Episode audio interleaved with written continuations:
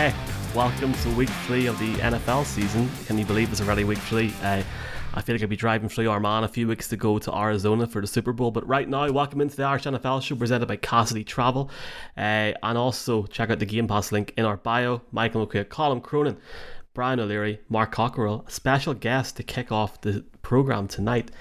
Delighted to be joined uh, by Carmen Vitali. Carmen, it's I think the last time we had you on the show was when uh, it was either when the Bucs won the Super Bowl or the season was about to start again. That Cowboys game. It's fantastic to have it back on again. Welcome in. Yeah, it's been a while. Uh, there's there's been a job change since then, but ironically enough, I'm going back to Tampa tomorrow to uh, check out the Bear the Bucs Packers game now, but as a NFC North reporter, so it's from the Packers lens, which is going to be very interesting for me. Talk and uh, obviously congratulations on on the new job. It's fantastic. And can, can maybe talk to people um, in ireland the uk and europe especially and to follow the nfl and every team about your new about your new role? Yeah um, i work for fox sports now and i cover the nfc north. Fox sports has now built out kind of this their nfl writers their nfl uh, uh, dot com content team and i was lucky enough to get hired to now cover the nfc north. I had moved back to chicago left the bucs and it just kind of worked out. And they were like, "Hey, you want to go cover the NFC North?" And this is the division that I grew up watching. I lived, I've lived outside Chicago uh, when I was growing up, and that was I was a Bears fan through and through. And now I get to call cover all four of the NFC North teams, and which has really meant the Packers. but I was up at Lambeau Field last weekend, and then this weekend I'm going down to Tampa to visit my old friends. But as they take on the uh, the Buccaneers and the Packers, Sunday or on Sunday, Fox's game of the week. It's a big deal. Really excited. Yeah, certainly um, an interesting uh, division, Carmen. Uh, did you, when you took the job, did you think that um, the Detroit Lions would be one of the most exciting offenses in the 2022 NFL season to date? Yeah, no, I can't say that I necessarily called that one. Uh, but I mean, listen, every team in this division is one and one right now, and it's very interesting though to see how those those records are received. Right, the Bears are kind of like, oh well, one and one. If you would have told us before the season started that against the 49ers the Packers we were going to be one and one, nobody would have been sounding the alarm. Now, after as bad of a loss as it was to the Packers, they're a little bit iffy on it. And then the Packers, conversely, are like, "Are you kidding me? We're one and one. Like we should have, we should be two and zero oh going into this game against Tampa, uh, which they're going to need to win because if they don't win in Tampa, this is going to be a one and two start for the Green Bay Packers, which is not characteristic of them at all. Uh, though they they've seemed to drop their first games of the season the last couple of years now. It seems to be tradition, and then they end up being just fine, which doesn't seem to bode well for the uh, for the Buccaneers this week. Uh, Carmen, what have you made of Rodgers over the past few weeks? And you know, I suppose there was it's a mixed opinion whether he was trying to encourage the wide receivers to be better in training camp. There's also people that feel that Aaron Rodgers has gone back down the road of being critical on players. It's a bit of a mixed a mixed bag. What's your thoughts on that situation? Yeah, it's it's definitely something that he hasn't been used to the last few years. But at the same time, I mean, the Green Bay Packers were never really known for their receiver corps until Davante Adams got there, and then Davante Adams just was the receiver corps in and of himself he had 25% of the team's t- touchdowns last season, and, and, leaving that hole is it, it's a big deal. Uh, they don't necessarily have the heir apparent to Davante Adams on the roster, and you saw that this last game where you know after the disaster against the Minnesota Vikings, where they couldn't get absolutely anything going. Uh, very un- again uncharacteristic of Aaron Rodgers. They said, "Hey, you know what? We're going to need to pivot we need to get 28 and 33 the ball. We need to get AJ Dillon and Aaron Jones more involved. You have this running back tandem that's just insane, both of them. And that's exactly what they did. And it's funny because the Bears knew exactly what they were going to do. We all knew exactly what they were going to do, uh, but they didn't necessarily know how that was going to turn out. And I asked Aaron Rodgers after the game, I was like, was that also kind of more to take the pressure off these receivers as you kind of bring them along and get them a little bit more comfortable? And what he said was it really was about the two backs. And then he used it kind of as an opportunity to say that he didn't play well himself, especially in that second half. Uh, and he seems to kind of be coming out of that game despite the win with a little bit of a chip on his shoulder. And again, I think that spells bad news for the Buccaneers. Um, Carmen, you talked about wide receivers. There, there are a few quite decent wide receivers in the NFC North. Two of them happen to reside in Minnesota, in Adam Thielen and Justin Jefferson. But yeah. there is a very simple mantra for anyone who has ever even considered placing a bet in their entire lives. never bet on the Minnesota Vikings. And I repeat that again, never bet on the Minnesota Vikings. Um, they are so inconsistent from the, the highs, obviously, of such a great divisional win in week one to a rather insipid performance, or be it a great defensive performance by the Eagles. What's your take on them and how they can go forward from here? As you say, everyone is one and one. So everyone's one and one. The, thing is, I mean, after the first week, and you know, Minnesota, I think that also speaks to how good Green Bay is and how much Green Bay is kind of revered in this division because Minnesota Vikings fans were just, I think they would have been, they were so happy because they're like, we beat Green Bay. We're gonna, we're going to the Super Bowl because we beat Green Bay in the first game of the season. And to their credit, though, I mean, this offense looked unstoppable. Justin Jefferson looked unguardable all that kind of stuff. And it all came crashing down against the Eagles as far as what they were able to do defensively against the Minnesota Vikings. But I think the other thing that we need to examine too is the fact that the Minnesota Vikings did themselves no favors on defense either. So the fact of the matter is, like, yes, Justin Jefferson was rendered ineffective by Darius Slay. That was something I don't think anybody was anticipating because you don't think that he could be kind of guarded one on one. But at the same time, Minnesota was trotting out that two high cover two defense. Uh, the entire game. They did not make any adjustments on on the on the defensive side of the ball, and so the Philadelphia Eagles were able to take advantage of that. I was doing some of the next gen stats after the game, and Jalen Hurts was 23 of 25 inside 20 yards from the line of scrimmage because that is the Minnesota Vikings were leaving that area of the field open the entire game. So it was a credit to the Eagles for taking advantage of what the defense was giving them as far as Minnesota goes, but they're going to need to do some adjustments on that side of the ball. And I think it does come with, you know, it's a new coaching staff it's a new regime in there. They're still kind of figuring things out and, and knowing exactly who they are as a football team. So I think that you know the for the first week kind of gave you a false sense of oh they've got everything figured out. No, they, there's no way they have everything figured out, and I don't think this this, this speaks ill of Kevin O'Connell as a play caller. I don't think this speaks ill of even the the defense. I think they're going to go back and look at that and be like, yeah, no, we need to make some adjustments. I don't want to go too far away from the NFC North, Carmen, but from watching the NFC this season, it definitely seems maybe a bit weaker than the AFC, obviously, because you got powerhouses and the Bills and the Chiefs for you know to start off with. But even has there been one team outside of the NFC North in the NFC that has made you think, "Wow, I've been really impressed with them so far"? Because you mentioned the Eagles there, like Jalen Hurts the other night, like looking at the way that that Eagles offense played and the fact that they really just took over in that second half, especially without scoring any points, which is even more crazier. Um, their schedule over the next few weeks is easy, favorable. It's so favorable. Easy. Yes, it's so easy, isn't it? They, have... they, they should be going six or seven of those, shouldn't it?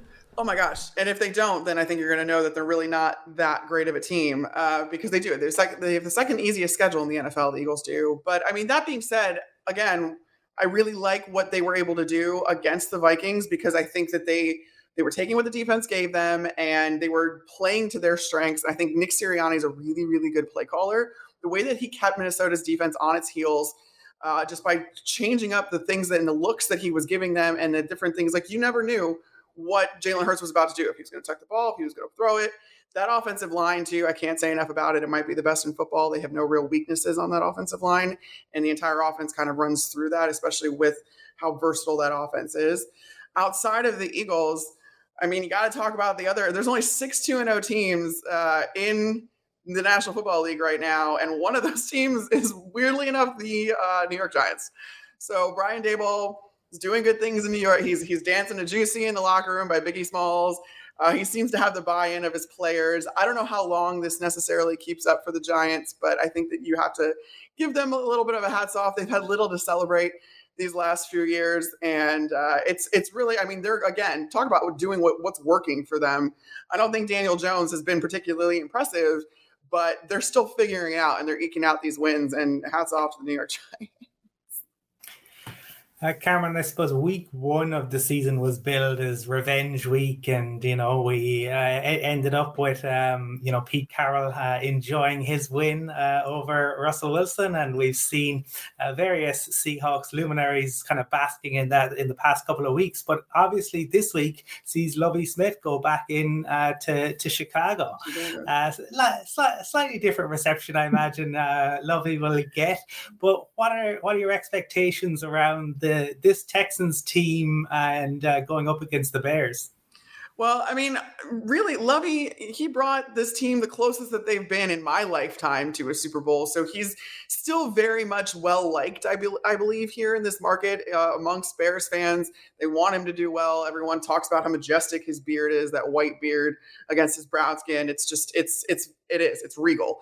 Um, but I mean, that being said, he is 0 2 against the Bears in his career when he's coached against them. So as a member of the Tampa Bay Buccaneers, as the head coach there, went 0 2 against them. Uh, that being said, Houston owns the all time series against the Bears. They, they're 4 and 1 against the Bears.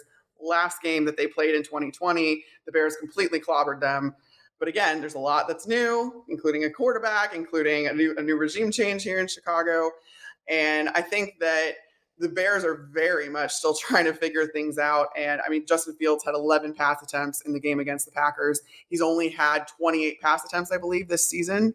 Uh, so he has less pass attempts than other team than every other team has completions. So more every other team has had more completions than he's had pass attempts so far this season. And you need to figure that out with him because you need to know if he can throw the ball.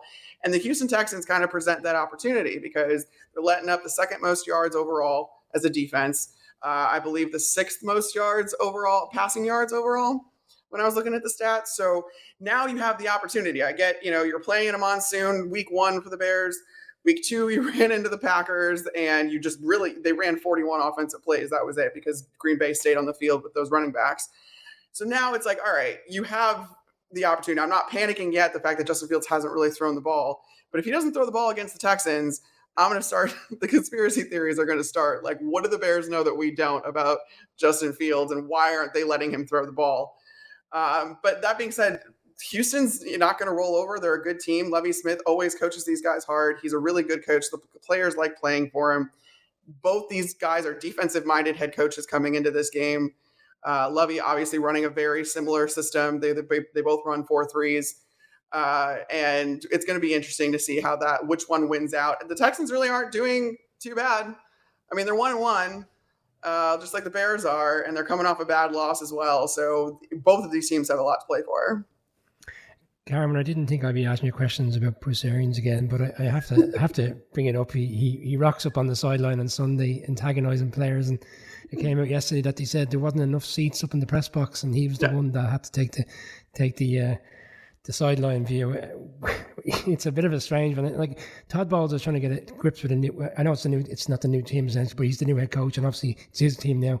Were you surprised to see him there? Is, it, is there a case of undermining the new head coach? I know they won the game, but they haven't got off to the best starts offensively. Yeah, no, definitely not. But no, it's not a matter of undermining. That's kind of stuff is actually more common than you'd think. So usually Bruce is in a box or in a booth, which is in the, in the press box, or he's put in a suite. Well, the Saints, being the division rivals and the difficult kind of team that they are, said, no, we don't have room for you, so you can sit in the press box. If you thought Bruce was bad on the field, you don't want Bruce in the press box. Like, full stop. You do not want him around reporters during this game. You do not like, there is a no cheering policy in the press box. You cannot be loud. You cannot do anything. That is not something that Bruce Arians subscribes to during a football game. So there was really no other option than to put him on the field. And usually, I mean, there's a ton of guys on the bench, right? And he's not, he's no stranger to being on the field. Him and Todd both have a great relationship.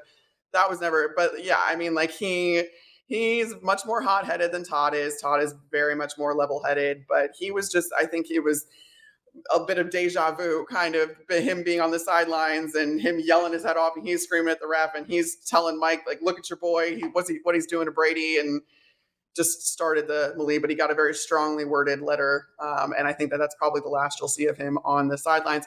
And I think that was going to be the only time you're going to see him on the sidelines anyway. That's kind of what's missing from this narrative is that's not something normal.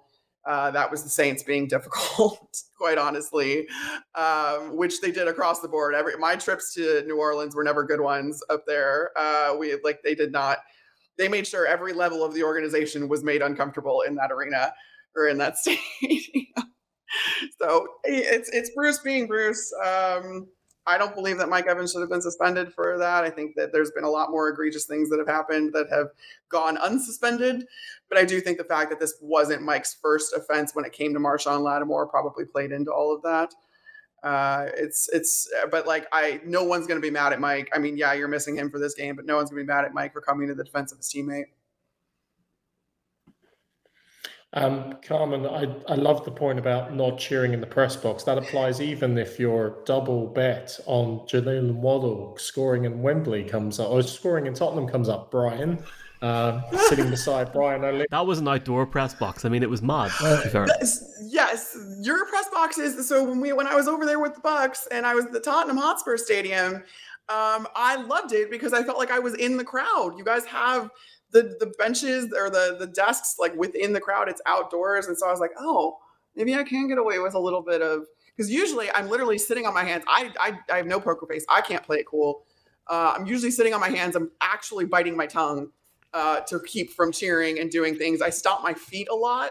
So uh, in in london it was a lot easier because no one could hear me stomping my feet and i even let out a little yelps.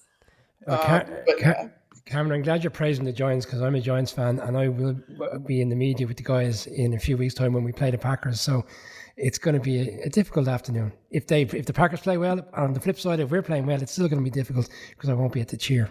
Because you won't be able to cheer. I know that's that's the drawback of, of covering these games as sports media, but it means that you get to be there and you, it, you get to be paid to cover these games, which is pretty yeah. cool too. And, and, as well as that, when the Giants play badly, Brian won't be able to swear quite as much as he would like to. Um, but we're talking about that that conflict, that challenge, and I'm really curious about this because look, we try our best to stay fair and balanced on the show. Like Colm and Michael do their best to say nice things about the Raiders. Brian loves saying lovely things about the Cowboys and the Eagles, and of course I adore the New York Jets with all my heart and soul. Mm. But how do you find it now in a professional context, in your role, being a Chicago native, being a Bears fan from there, covering all those teams in such a like historic and historically competitive division with all those great rivalries? Yeah, I mean, that's the thing I think I cling to the most, though, is watching this division in its entirety and just having a reverence for the tradition that exists. I mean, this is if you're going to put a, a founding franchise or a founding division label on any of the divisions, it's the NFC North. The teams have been around the longest. Uh, they have the most storied rivalries and stuff like that. So it's a little bit easier to kind of grab onto that and and be a little bit more objective if you're really just kind of focused on the tradition. But it's been an adjustment. I'm not going to lie to you guys, just because when I was with the Buccaneers, I was a team employee. And so I never really had to pretend to be objective. I got to be subjective. I got to be a fan. And I leaned very much into that because A, the team was just really easy to root for. And B, I mean, I knew these guys. I was in the building with them every day. I had to see them every day, win or lose. And so I wanted them to win. I wanted it made my job so much easier when they won. So it's been a bit of an adjustment for me because my job isn't really made any easier or more difficult depending on how these teams are because I have four teams now that I have to I have to cover. And I I just I think I just kind of pull back and really appreciate the sport in general um, and again just the historic nature of of this division and then getting to have the context of you know growing up and, and watching this. I did I mean I had a moment when I'd never been to a Bears Packers game before and so this last weekend, it was my first live game for Fox Sports that I got to go to. And it was Bears Packers in Lambeau. And that literally, I have a bucket list on my uh, phone. I have a notes app and I have all these sporting events on it that I want to go to. And that that was on it. That's been on it since I was little. And so to like go to that, you kind of have a moment and then you got to put your professional face back on and just be like, okay, well, I'm here to cover the game. And then you just kind of dive into the stats and uh, you, you call on everything you learned in journalism school. At least I do. But yeah, no, I mean, I also think though people appreciate some authenticity as well. And uh, as long as it's not, you know, you're not going after any of these guys personally or whatever and saying, you know, F the Packers or F the Lions or whoever it is. Like, I'm not going to go so far as to do that. But I mean, I, th- I inject a little bit more of my fandom, I think, in my work uh, more than most. But I think that that's also what makes me a little bit more relatable very very quick fire final round because I know you're really busy. Uh, just last one for me anyway, Carmen. Um, two NFC North teams playing in London over the next two or three weeks. Vikings in week four, Packers in week five. Are you going over? Is, is, there any plans at the moment to head over? And if not, uh, Fox has got the Super Bowl this year in Arizona, so we'll definitely see you there maybe yeah you'll see me at the super bowl uh yeah no the the name so i i got the job just what two two and a half weeks ago now um, so there's a lot of logistical things that have to happen in order to make a trip like that. And there was just no time to do that, nor do I know if there was the budget or not. Um, but I am, I do have a travel schedule. I'm going up to Green Bay, I think three more times this season, going to Detroit, I'm going to Minnesota, and then I've got the Bears in my backyard. So I'll be bopping around the division. But no, unfortunately, I don't get, but I do think this is neither here nor there, but I think I will be out there in April. Uh, I'm going to come see my first EPL game. So I'm very excited about that. Uh, very good. Uh, nice time of the year to, to be coming over as well. Karen, I suppose one of the talking points um, in relation to the draft was around who was going to go number one overall. And for a long time, it looked like Aidan Hutchinson was going to be that pick. It didn't end up being that way, but I think the Detroit Lions were very happy that he fell into their laps. And my goodness, he had quite the performance despite being double teamed uh, last weekend. Yeah, I actually there was um, one of the guys, Seth. Uh, he's an ESPN stats and researcher, and he always posts these really fun graphs. And he just released one today that I commented on because it showed uh, the amount of double teams uh, by I think yeah that was the what is that the x-axis and the y-axis. I'm not a math person, um, but it was the amount of double teams versus like pass rush success rate or win rate. And Aidan Hutchinson uh, is being double teamed as much as Nick Bosa is as a rookie. And so I think you need to keep that in context when you say, oh, well, he didn't win that rep, he didn't win that rep. Well, he's being doubled all the time. And then the fact that he was able to have three sacks, he's taking full advantage. He's very efficient with his wins, apparently. Uh, and I think that he's just, I mean, they're building that entire defense kind of around him. And he kind of makes that whole thing go. But he is absolutely as advertised. I mean, we all saw it on Hard Knocks about how much the coaches love him, about how hard he works and how they're all like, yeah, he's exactly what you know he was advertised as, which doesn't always happen. Um, but he, I mean, he comes from the NFL pedigree. You know, his dad was he, his dad played, and his family is very supportive of him. It's very clear. But I really like him. I, I mean, he's one of the reasons that I think the Lions aren't going to be the Lions this year. But then I also like look on the other side of the ball. Amon-Ra St. Brown is really not getting the respect he deserves right now and he is i think he leads he's like one of the top like leading receivers through through two weeks at this point and he's just absolutely crucial to that detroit lions offense and jared goff i mean having a guy like that has really helped him. I mean jared goff threw for what four touchdowns last week? Um, so i think it's going to be very interesting. They've got some really really good pieces in detroit and i want to you know I, I really caution people against making detroit the butt of their jokes because I don't think they're going to be a joke this year. Cameron, I just want to pivot to a team in the NFC West. I know it's not your division, but um, yeah. 49ers have beaten the Packers two of the last three years in the playoffs, and that's been with Jimmy G. And obviously now he's back as quarterback. Your your thoughts on that situation? Like a lot of people this week, are, there's a lot of 49ers fans who, who you know speak to us on our show and feel that this is a better situation for the team as a whole. Yeah, I mean, after the first game, people were calling for Jimmy G to go back go back in after Trey Lance. I mean, you you had to give Trey Lance a try. You had to, and you didn't think you were going to get over the hump with Jimmy G, is what all of their actions up until now have showed. Um, keeping him on the team, though, I said this when they, you know, decided to re-sign him, make him the backup, and then put the no trade clause in there. Although Jimmy G can, Jimmy can like he can request to trade. It's it's him. Uh, they can't trade him without his permission. Uh, but that being said, I was like, I don't think you guys are sold on Trey Lance then. If you want to keep Jimmy on this roster, then you're not sold on Trey and you're hedging your bets and you're trying to see what he's going to be. And unfortunately, they're not getting that opportunity. So, I mean, it was just kind of a whirlwind of uh, Jimmy, uh, like between like, you know, coming from New England and then coming into the 49ers organization and just the, the, the, the events that have happened in his career have been very very interesting to me but i don't know. I we'll see because that's i mean it's still a really good team. 49ers are a really good team um, and especially in a weakened nfc they could you could be back in the playoffs. I mean jimmy's done it before. It's just it's a very weird situation. I just never thought that they were sold on trey lance Um, Jimmy Jimmy G usually prompts one of my favourite trolls of Packers fans and indeed Saints fans. Carmi, if you might be, might be interested in it, which is uh, that he does have double the number of Super Bowl rings that either Aaron Rodgers or Drew Brees has, which yep. is a nice one to flow out there, of course, yep. as a backup, which he was due to be this year. Um, but speaking of Super Bowl rings, I mean, one thing we love actually, we follow you on Twitter at Carmi V, and some of the stuff you come out was great. I remember, I think it was only the other night, it was like MNF, uh, Monday Night Football Kirk is going to be Monday Night Football Kirk, kind of mm-hmm. summed up the Vikings' performance pretty neatly. But talking of Super Bowl rings, with your yeah. time the Bucs, you have a Super Bowl ring. And I do. It's right. It's right here.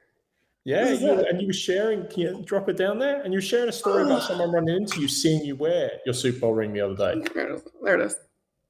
Yeah. Um, no, the very so I don't wear this clearly. Like it go, it's on my shelf.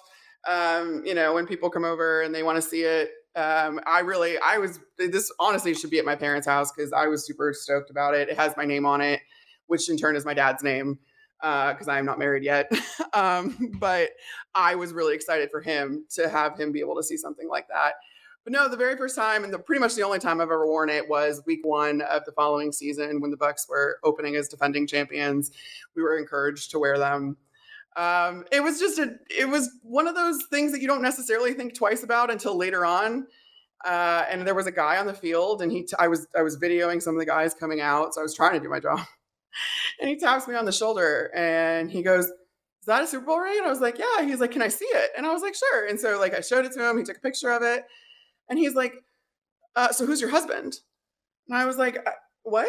And he's like, well, who's your husband? Whose ring is that? And I was like, I don't have a husband. This is mine.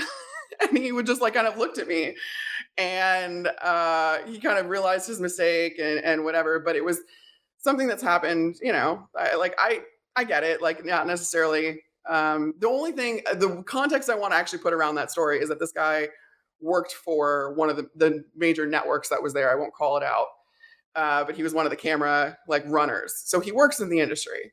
So usually, like for fans or anything like that, I get it. Like no one's gonna expect, a, you know, me to have a Super Bowl ring. Um, but I thought, you know, for people that are in the industry, I was like, I expect a little bit better of you. So that's why I that's why I kind of called him out on it, and it went viral uh, the whole exchange, and a bunch of people picked it up and stuff like that. But um, for the record, everybody in a Super Bowl winning organization gets a ring, and it's really cool, and you get your name on it, and it is something that yeah, I will forever treasure, and now I get to have, and, and all that kind of stuff. It's the benefit of working for a team.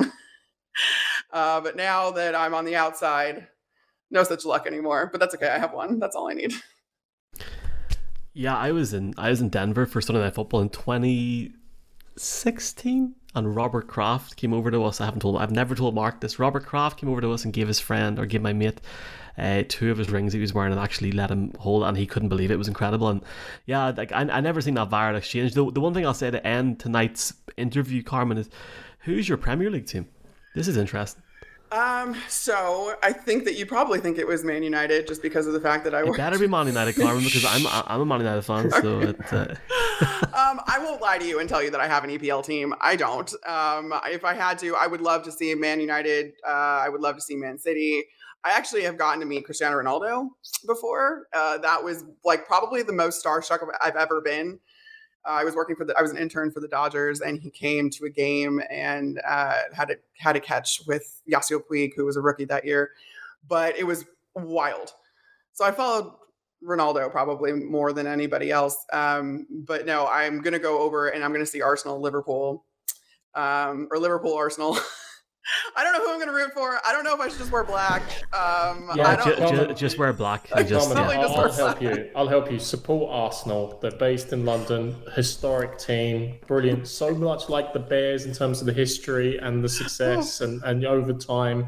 Actually, we've been more successful than the Bears, but support Arsenal. You'd be a, a good, good stand. The only, the only caveat to this is the reason I'm also going. Like, uh, my boyfriend is going to be supporting Liverpool because he knows people for that that work either work for Liverpool. I think work for Liverpool, and so that's like kind of his in to this game. Um, but I, that being said, I don't think that he's like sold on Liverpool either. So maybe I'll just I'll wear black. I'll wear black, and yeah, St- I'll, I'll hopefully right I'll blend into the you, crowd.